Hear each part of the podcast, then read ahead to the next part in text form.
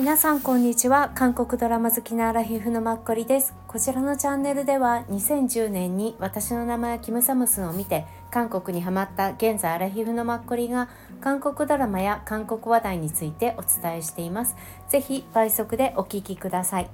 今日は2023年12月2日土曜日大安です。はい。今回はディズニープラスで先日始ま始まってもうすでに放送が終了した「ビジランテ」について全部見たので感想個人的な感想をお話しさせていただきたいと思います。11月8日から始まり11月29日に終わった全8部ですね。で1話自体もすごく短かったですよね。50分もなかった気がするんです。はい、で主演はナム・ジュヒョクさんです。はい、で、えーと、まず最初に、えーとね、感想をお伝えしてその次にちょっと個人的にこれってどう？って思う疑問について伝えたくてあとは新しい最近始まったドラマについて雑談をさせてください。はい。で、まず個人的な感想です。3つあげます。うん、1つ目、まあ、まナムジュヒョクが主役であったっていうところ、うん、と、まあ、アニメでもともとアニメウェブトゥーンからのドラマであるっていうことに対して。で2つ目は、まあ、このキャストの人たちのアクションとかスピーディーさ、まあ、体作り。で3つ目は、まあ、あの最後の終わり方とかあの全体的なドラマの映像の撮られ方。うん、と作り方について話したいと思います。はい、で1つ目です。まず、ま、ナムジュヒョクだからっていうとこですね。はい、結構私ビジランテの漫画自体も読んだことがなかったのでどんなものか全くわからないけれどもあのポスター自体がちょっと暗めですよね。うん、でナムジュヒョクさんは、まあ、警察官っていう感じ？だけれども全体的にダークネイビーとかそういう感じの暗い感じでねまあ明るい話題じゃないだろうなっていうのはまあ分かるんですけどあんなに一話一話がね 結構徹底的にさあの悪をやっつけるっていうあそこまでだと思わなくて、うん、結構なんかある意味ヘビーなんだけれどもナムジュ欲だから私女性でも見れたってすごく思いました途中まで見ながらね。うん、はこれナムジュヒョクが主役だから私もずっと見続けられるんだろうなって思いました。うん、ナムジュヒョクさんってま、今回昼間は普通に優等生ですよね。首席とかの。で夜にまたそう悪者退治するっていう感じの極端なねそういうギャップが本人主役にあったわけだけれども生地福さん自体がそんなに悪いっていう感じのもともとタイプではないから、うん、に私は見えるからだからうんなんか女性でも見やすいだろうなっていう感じですよね。悪あのわまあこの人は正義の味方だから悪いわけじゃないんだけどそういうことをしてもなんかさいやらしいっていうか悪くは見れないなんか人種っていうかそうそうだから見れたであと男性向けの漫画ってまあこんな感じなんだろうなっていうのもうんなんかこうストーリー毎話毎話進むにつれてやっぱり Webtoon アニメらしいような内容でもあったりもしたのでね極端だからその戦うところが。うん。まあこんなもんなんだなって思って最後の方であの水がわーって出てくるじゃないですか。なんか閉じ込められて予想外にあんな枠の中にみんな閉じ込められて水がわーわーとかってね、なんかすごいどんどん水圧でどうなるんだろうこの人たちみたいになった時もあのイカゲームとかあの狭い、まあ、箱の中で人間たちがサバイバルし合うっていうのをふって思い出してね、うん、こう上から見下ろしてる人がいるっていうところから、まあ、より一層それがあの思い出されたんだと思うんですけど、うん、あのイカゲームとかのすごいね悪いバージョン悪バージョンとかってすごく はい思ったりしました。うん、そうですね。はい。なのでなんか今時でありすごくまあ漫画から来たっていうのもわかるしまあ女性の話題ではなくてまあ男性向けの漫画だよねっていうのもはい感じました。うん、で2つ目、まあ、体づくりですよねもうナムジュヒョクさんももともとこの人身長高いじゃない？うん、でも何て言うのかな変にムキムキにならないからスラッとこう見えるしでも近寄ったらきっとがっしりまあ華奢なんだろうけどがっしりしてるんでしょうしすごく体作りをね多分されたと思うんですよね。うん、で相手役相手というかあの警察官なんだけど警察官に見えないもうとことん強いユジテさん。とかの体はもう本当にすごいじゃないですか。なんか彼自身すごく鍛えられた様子なんですけど彼自身も188センチで、まあ、ナムジュヒョクさんとあんまりね身長差がなくてアニメだとすごく身長差があるみたいでユジテさんの役の方はめちゃくちゃなんか2メートル超えぐらいならしいんですよ。うん。なので、まあ、これはね今回はこうだったけどでもゆじてさん本当に体が大きくなっていて、うん、もうすごいあれはなんか鍛えた賜物っていうのもねすごい感じたし、うん、なんかそこのドラマにぴったりでしたよね、うん、そのためにみんながやっぱ取り組んだっていうのがすごくよく分かった、うん、でアクション的な部分もみんな素早く動いててはい。あとスピーディーさもあったのですごくそれはねなんか客観的にもやっぱり高評価だったみたいですよ。Webtoon をいつも見てるファンの人からにしては。そういうところはすごくまあ評価が高かったみたい。うん、私もねすごくもう体の良さはもうすぐに感じますよね。他のね出演者たちとは全然違うっていう極端だからさこの2人は。うん。はい。でえー、っとねそう。そこでねアクションなんだけど、まあ、すごくスピーディーでみんなやっつけたりして、うん、すごい良かったんだけど私この立ち回りですかね、うん、それがあの以前お話しさせていただいた92話でお話しした「勇敢な市民」っていう映画を私見たんですけどそれに出てるのが女性のシン・ヘソンさんと男性があの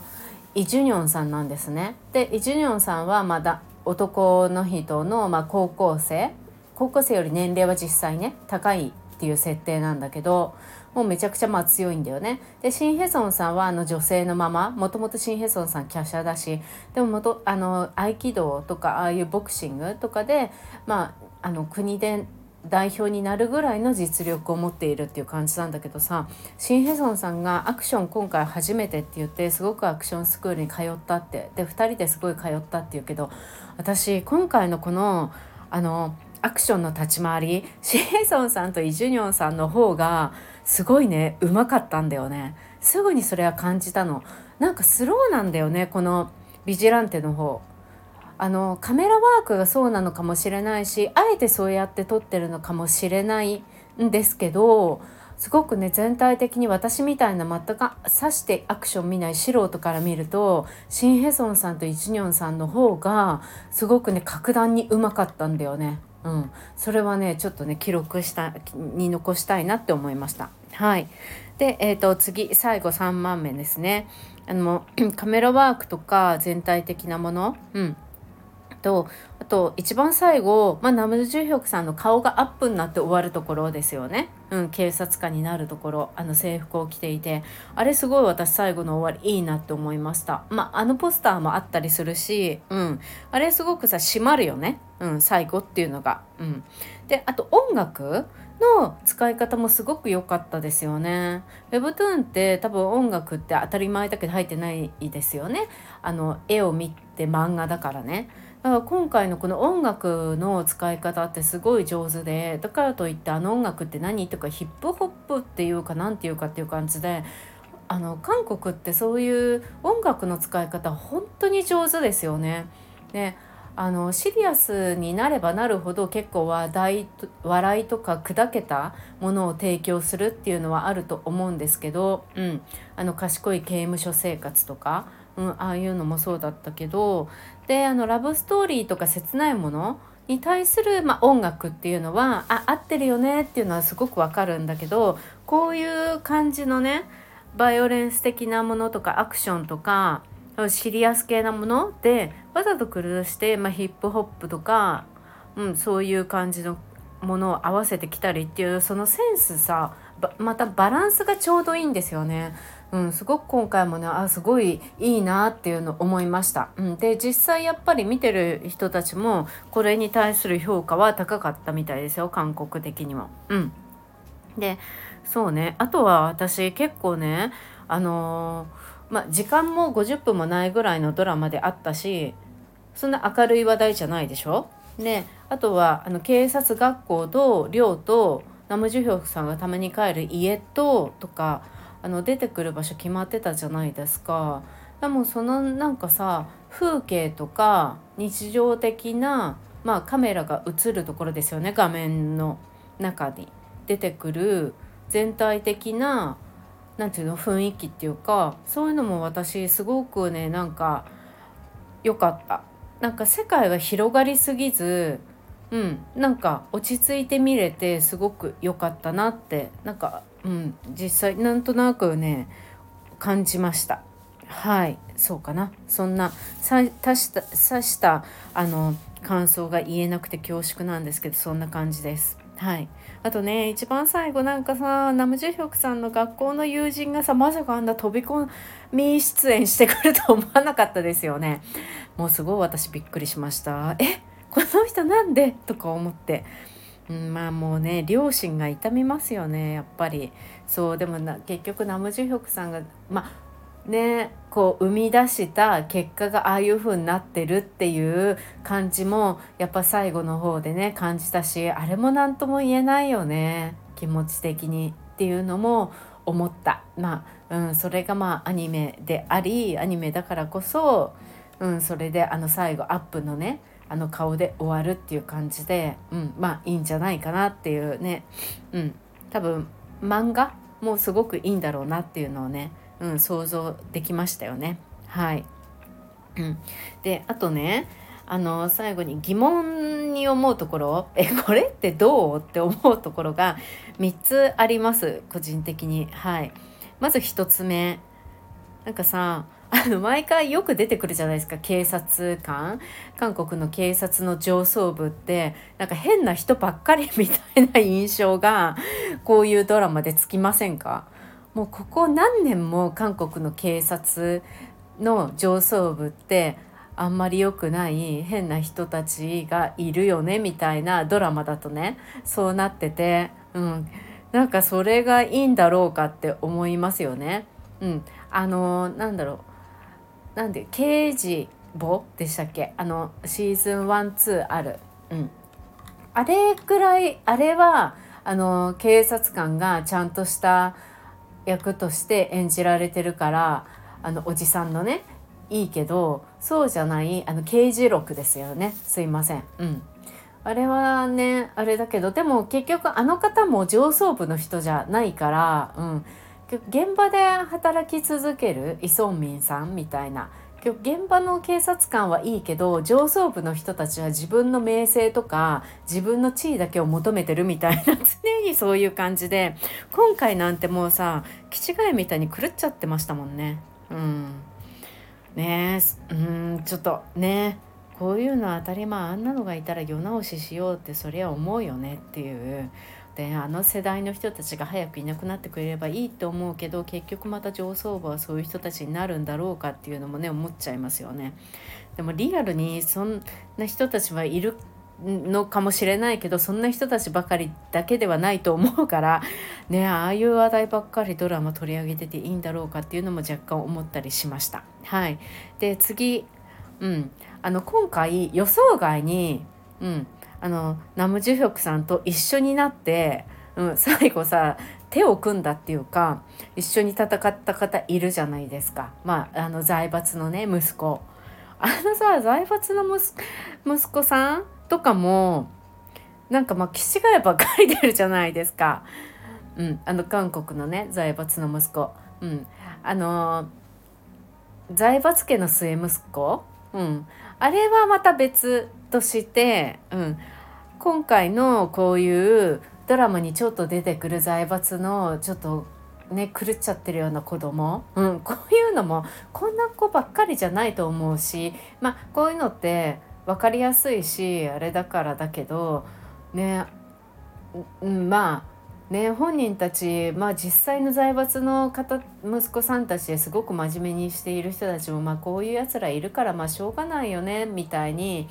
まあ、思ってるか。さしてどうでもいいやって思ってるんでしょうけど、ね、それにしてもなんかすごいよね。こういう人たちとして定義して、うん、結構撮影される、ね、役柄が多いからね。うん、それもまたさっきの警察と同じようになんとなくどうなんだろうっていうふうに思ったりしました。うん、で一番最後が私の一番思うところで最近やっぱり Webtoon とかそういうものをドラマにして、うん、っていうのが多いと思うんですよね。でドラマもあの普通に民放とかケーブルとかで16話とか20話でやるんじゃなくてまあ今回は8話ですよね。あとうんまあ6話はあんまりないでしょうけど、まあ、12話とか、うん、ちょっと前にあった例えばあのマスクガール、うん、とかもあれかなって似てるかなっていうのを今回すごくねマスクガールを思い出させられたんですけどこの短い中でポイントをねやっぱり面白みをとってあの編集しますよね脚本を、うん、台本を作るわけでそうなると、うん、やっぱりどうしてもパンパンになっちゃうところがあるからキャラクターについてそんなに濃くね説明できないでしょ？うん、で一応事件とか、まあ、マスクガールの時にもどんどんあの時は経過していくからそれに合わせてストーリーを進めなきゃいけない。うん、でもあのストーリーの結局あの辻褄が合わなくなるというかボリュームの出し方がどこにボリュームを持ってこようとかでもそこまでなんでこの話になったんだっけみたいなつながりになっちゃうっていうか、うん、あそういうのってちょっと難しいですよね。うまくまとめるのはやっぱり難しい。うん、であのこれはドラマだからその原作と比較する必要は私は正直もともとないじゃないかって思っている派なんですね。もともとでも私がドラマのファああの漫画のファンであったら、うん、きっとドラマがすごい気になると思うんだよね。うん、でもドラマを先に見てるから別に原作はどうでもねあのまた別物だっていう考えで見てるんですけどそれにしても結構あの俳優さんたちの演技はすごくいいと思うんですよね。でもそのストーリーがさなんかなくもったいないなって思っちゃったりとかあとそのはあの俳優さんたちが演じてるキャラをあんまりよく分からなくく味わえなく終わっちゃってるような気がしてそれも若干もったいないなっていうのをすごく、うん、感じます。はい、うん、でやっぱりあのなんだろうな。これも Webtoon で、まあ、特に男性がね見るものなのでどうしてもやっぱりアクションに関しては、まあ、派手でインパクトがあるけれども、うん、どうしても原作に比べてあのストーリー展開は重要な部分も省略しているからやっぱり単調だっていう評価があったみたいです。うん、今後もねきっとこういう短編っていう風なのは出てくるんでしょうね。やっぱ見やすいしいつでも見れますもんね。うん。だってあのネットフリックスとかに常に載ってるわけだしだからお正月とかに見てもいいしでナム・ジュヒョクさんのものを一つも見たことない人でもあ8話だったら見てみようって思うかもしれないしとかうん。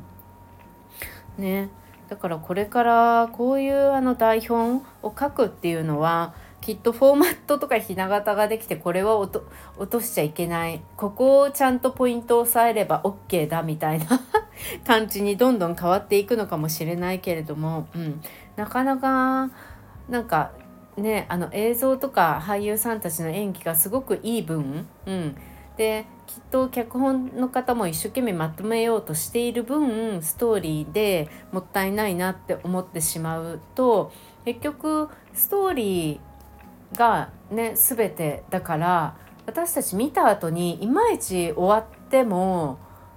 なんつうの終わった感がないというか私もなんとなく昨日かなうん、あ一昨日かな見終わっても生女力の一番最後ね顔でバンって終わったからなんか終わった感があったんですよ私的には。でもなんとなくその最後のさあの悪者を捕まえるところとかああんな感じで終わりなんだみたいな感じで個人的には。うん、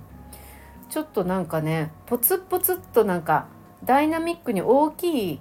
点大きいドットで最後つながって終わったみたいな感じで、うん、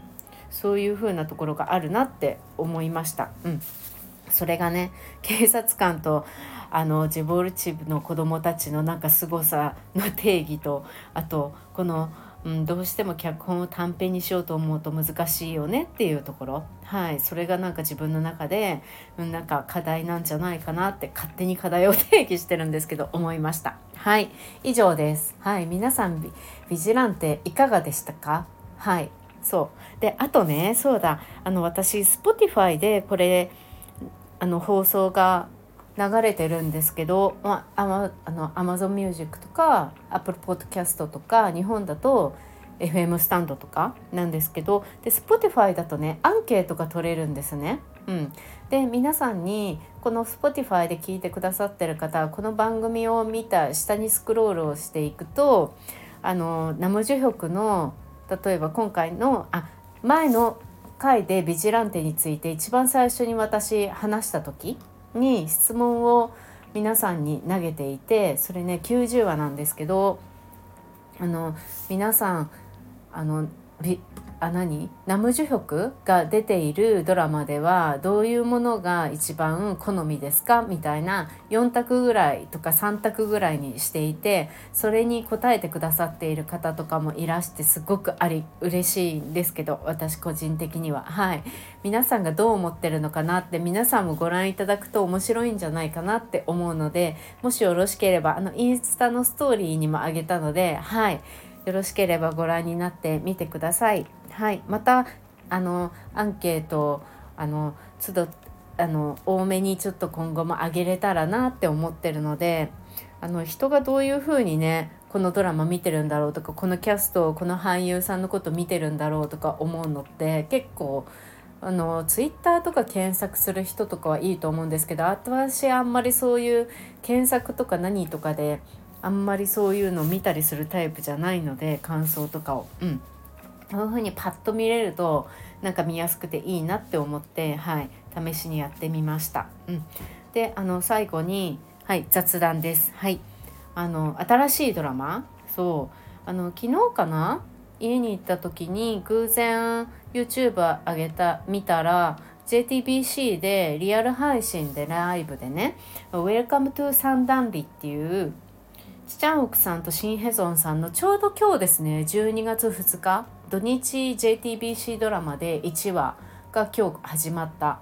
うん、ものですよね。それのね記者会見みたいな発表会見みたいな明日から放送ですみたいなのを監督とこの主演の2人とあと司会の方でやってたんですよ。うん、それでチチャンウクさんは、まあ、シンヘソンさんに、まあ、言われてっていうか最初チチャンウクさん5%ぐらいかなって視聴率を言ってたんだけどシンヘソンさんが 20%20% 20って出てで20%とかって公言したんですけど、まあ、それが良かったら、まあ、チジュ島に旅行に行きたいですみたいなみんなでね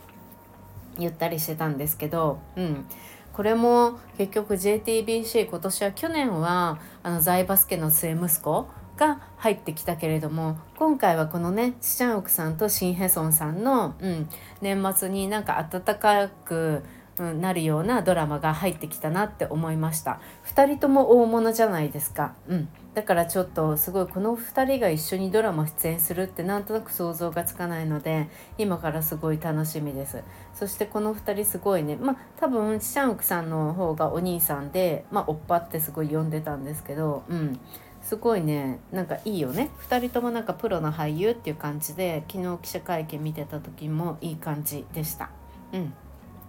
そうかな。そう。でね今日ねでなんか偶然 YouTube でその最初の方かなチシャンオクさんとチシャンオクさんのお母さんが出てるあの番組のちょっとだけ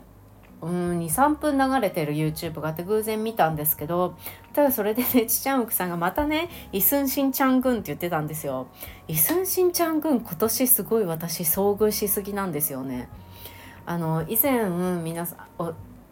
お話しさせていただいた韓国人の男性の方と日本人の男性の方2人ご夫婦でニューヨークに住んでるちょっとセレブっぽい76話でお話ししたアッパンダディっていう YouTube のね方のアッパがイスンシンチャン軍を双子の娘さんたちにかあのソウルでね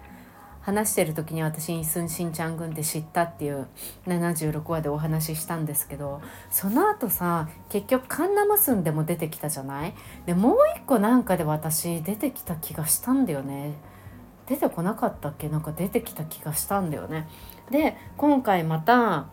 そう。しちゃんうくさんも言っててもうイスンシンちゃんくんみんなもう私がこれだけ言ってるから毎回聞いてくださる方はあまた出たって思ってくださると思うけど一応名前だけ知っといてください。多分韓国の中で日本の豊臣秀吉みたいな感覚感じだと思います。うん、で実際にはイスンシンちゃん軍は豊臣秀吉があの韓国を攻めていった時に豊臣秀吉を一応やっつけたっていう風にうん。いうあれみたいですよ、うん、将軍。はい。であのねカンハモンの前のあの通りにあの銅像がある方です。はい。で一応「ウェルカムトゥサンダンリ」私これからお風呂入って髪の毛洗いながらああの乾かしながら見てみようと思うので、ね、すごい楽しみです。明日仕事だからねゆっくり見れなくて残念なんだけどでもきっと見てねあれですよ。朝起きるのが辛いみたいな感じの夜になる気がします。はい。で、えー、と次もう一つ「My Demon」見ました？もう My Demon 4話か6話ぐらいまで放送されてますよね。いずれもさっきの「Welcome to サムダルリ」も My Demon も Netflix でやってますよね。そう。うん。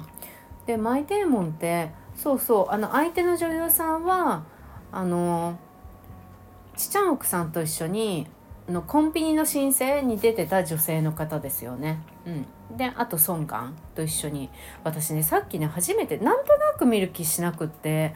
うんでさっきちょっと1話見たんですよマイデーモン。私あんまり面白みが分かんないんだけど。でもなんかさなんかちょっと検索してあ普通に Google で検索してね見るとまああのこれ出てる記事だからかもうなんか最初から話題沸騰みたいなもうすでに大大反響みたいに書いてあるんだけどみんなそんな大反響なんだろうか。なんかすごく分かりうんなんかあんまりでこれも Webtoon からじゃないですか。うんうん。で巻いてデーモンの役はすごく損が合ってるよね。うんそれいいんだけどそう。私この女の子があんまりね特徴がなくて覚えらんないんですよね。何回見ても。うんうん。そうなの。ね綺麗で今回ね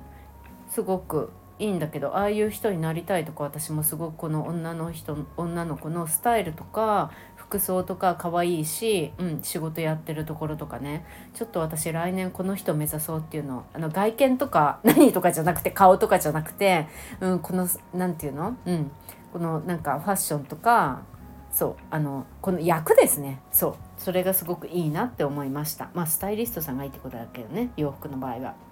でも一応マイデーモンちょっと見続けようとはもちろん思います。うんソンガンだしねせっかく。でソンガンねいつか来年とか再来年かな来年ぐらいかな入隊するのもうね迫ってますよね。うん。だからきっとマイデーモンもマイデーモンってどこでやってるんだっけ？どこのテレビ局だっけ？そうね。あ SBS か。うんうんうん。ねみんな年末にあれしてきましたよね。そして全て配信がネットフリックスっていうところがネットフリックスすごい強いですよね。そう。で個人的にはやっぱりちょっと前にお話しさせていただいた2回ぐらい前かな。うん。あのあの熱女パクシー契約結婚伝っていうのが個人的には私一番いいなって思いました。うん。多分これから見てもいいと思う、うん、このラブコメの方がイセヨンさんとか、うん、あとペイ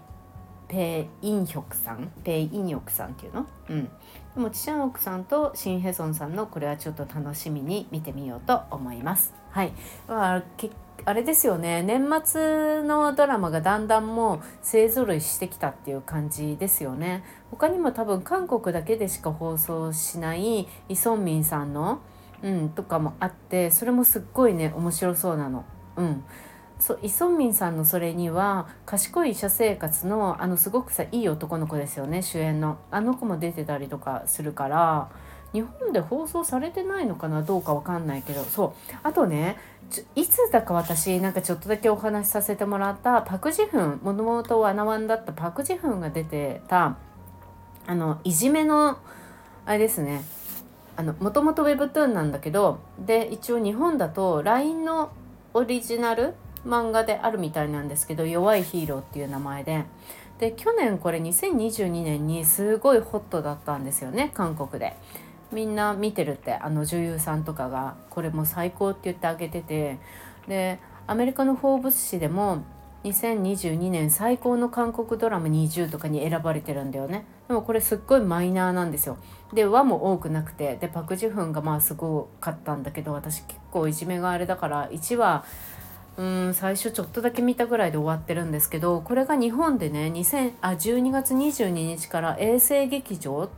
で放送されるみたいなんですよ。なので衛星劇場もしご覧になられる方は皆さん見てみてください。私もちょっとね今回ちょっといいあれだから見てみようって思っています。うん年末だしね多分見る時間を作れるかなって皆さん思う方も多いと思うので是非一緒に見てみましょう。だって国内で累計1.1億回以上閲覧された LINE 漫画なんですって。すごいですよね。うんうん。そう。でパク・ジフンのね演技がまたね多分パク・ジフンうまいんですよね演技。そうそう。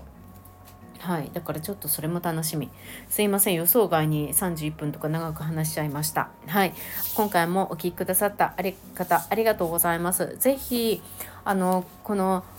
なんだビジランテ？はい。ご覧になった方感想をお聞かせください。何ていう感想なのかかな？やっぱキャスキャストに対する感想なのかな？ストーリーに対する感想なのかな？どっちが多いんだろうっていう感じですね。ドラマを初めて見た女性的な、うん、目から見ると。はい。知りたいです。はい。よろしくお願いします。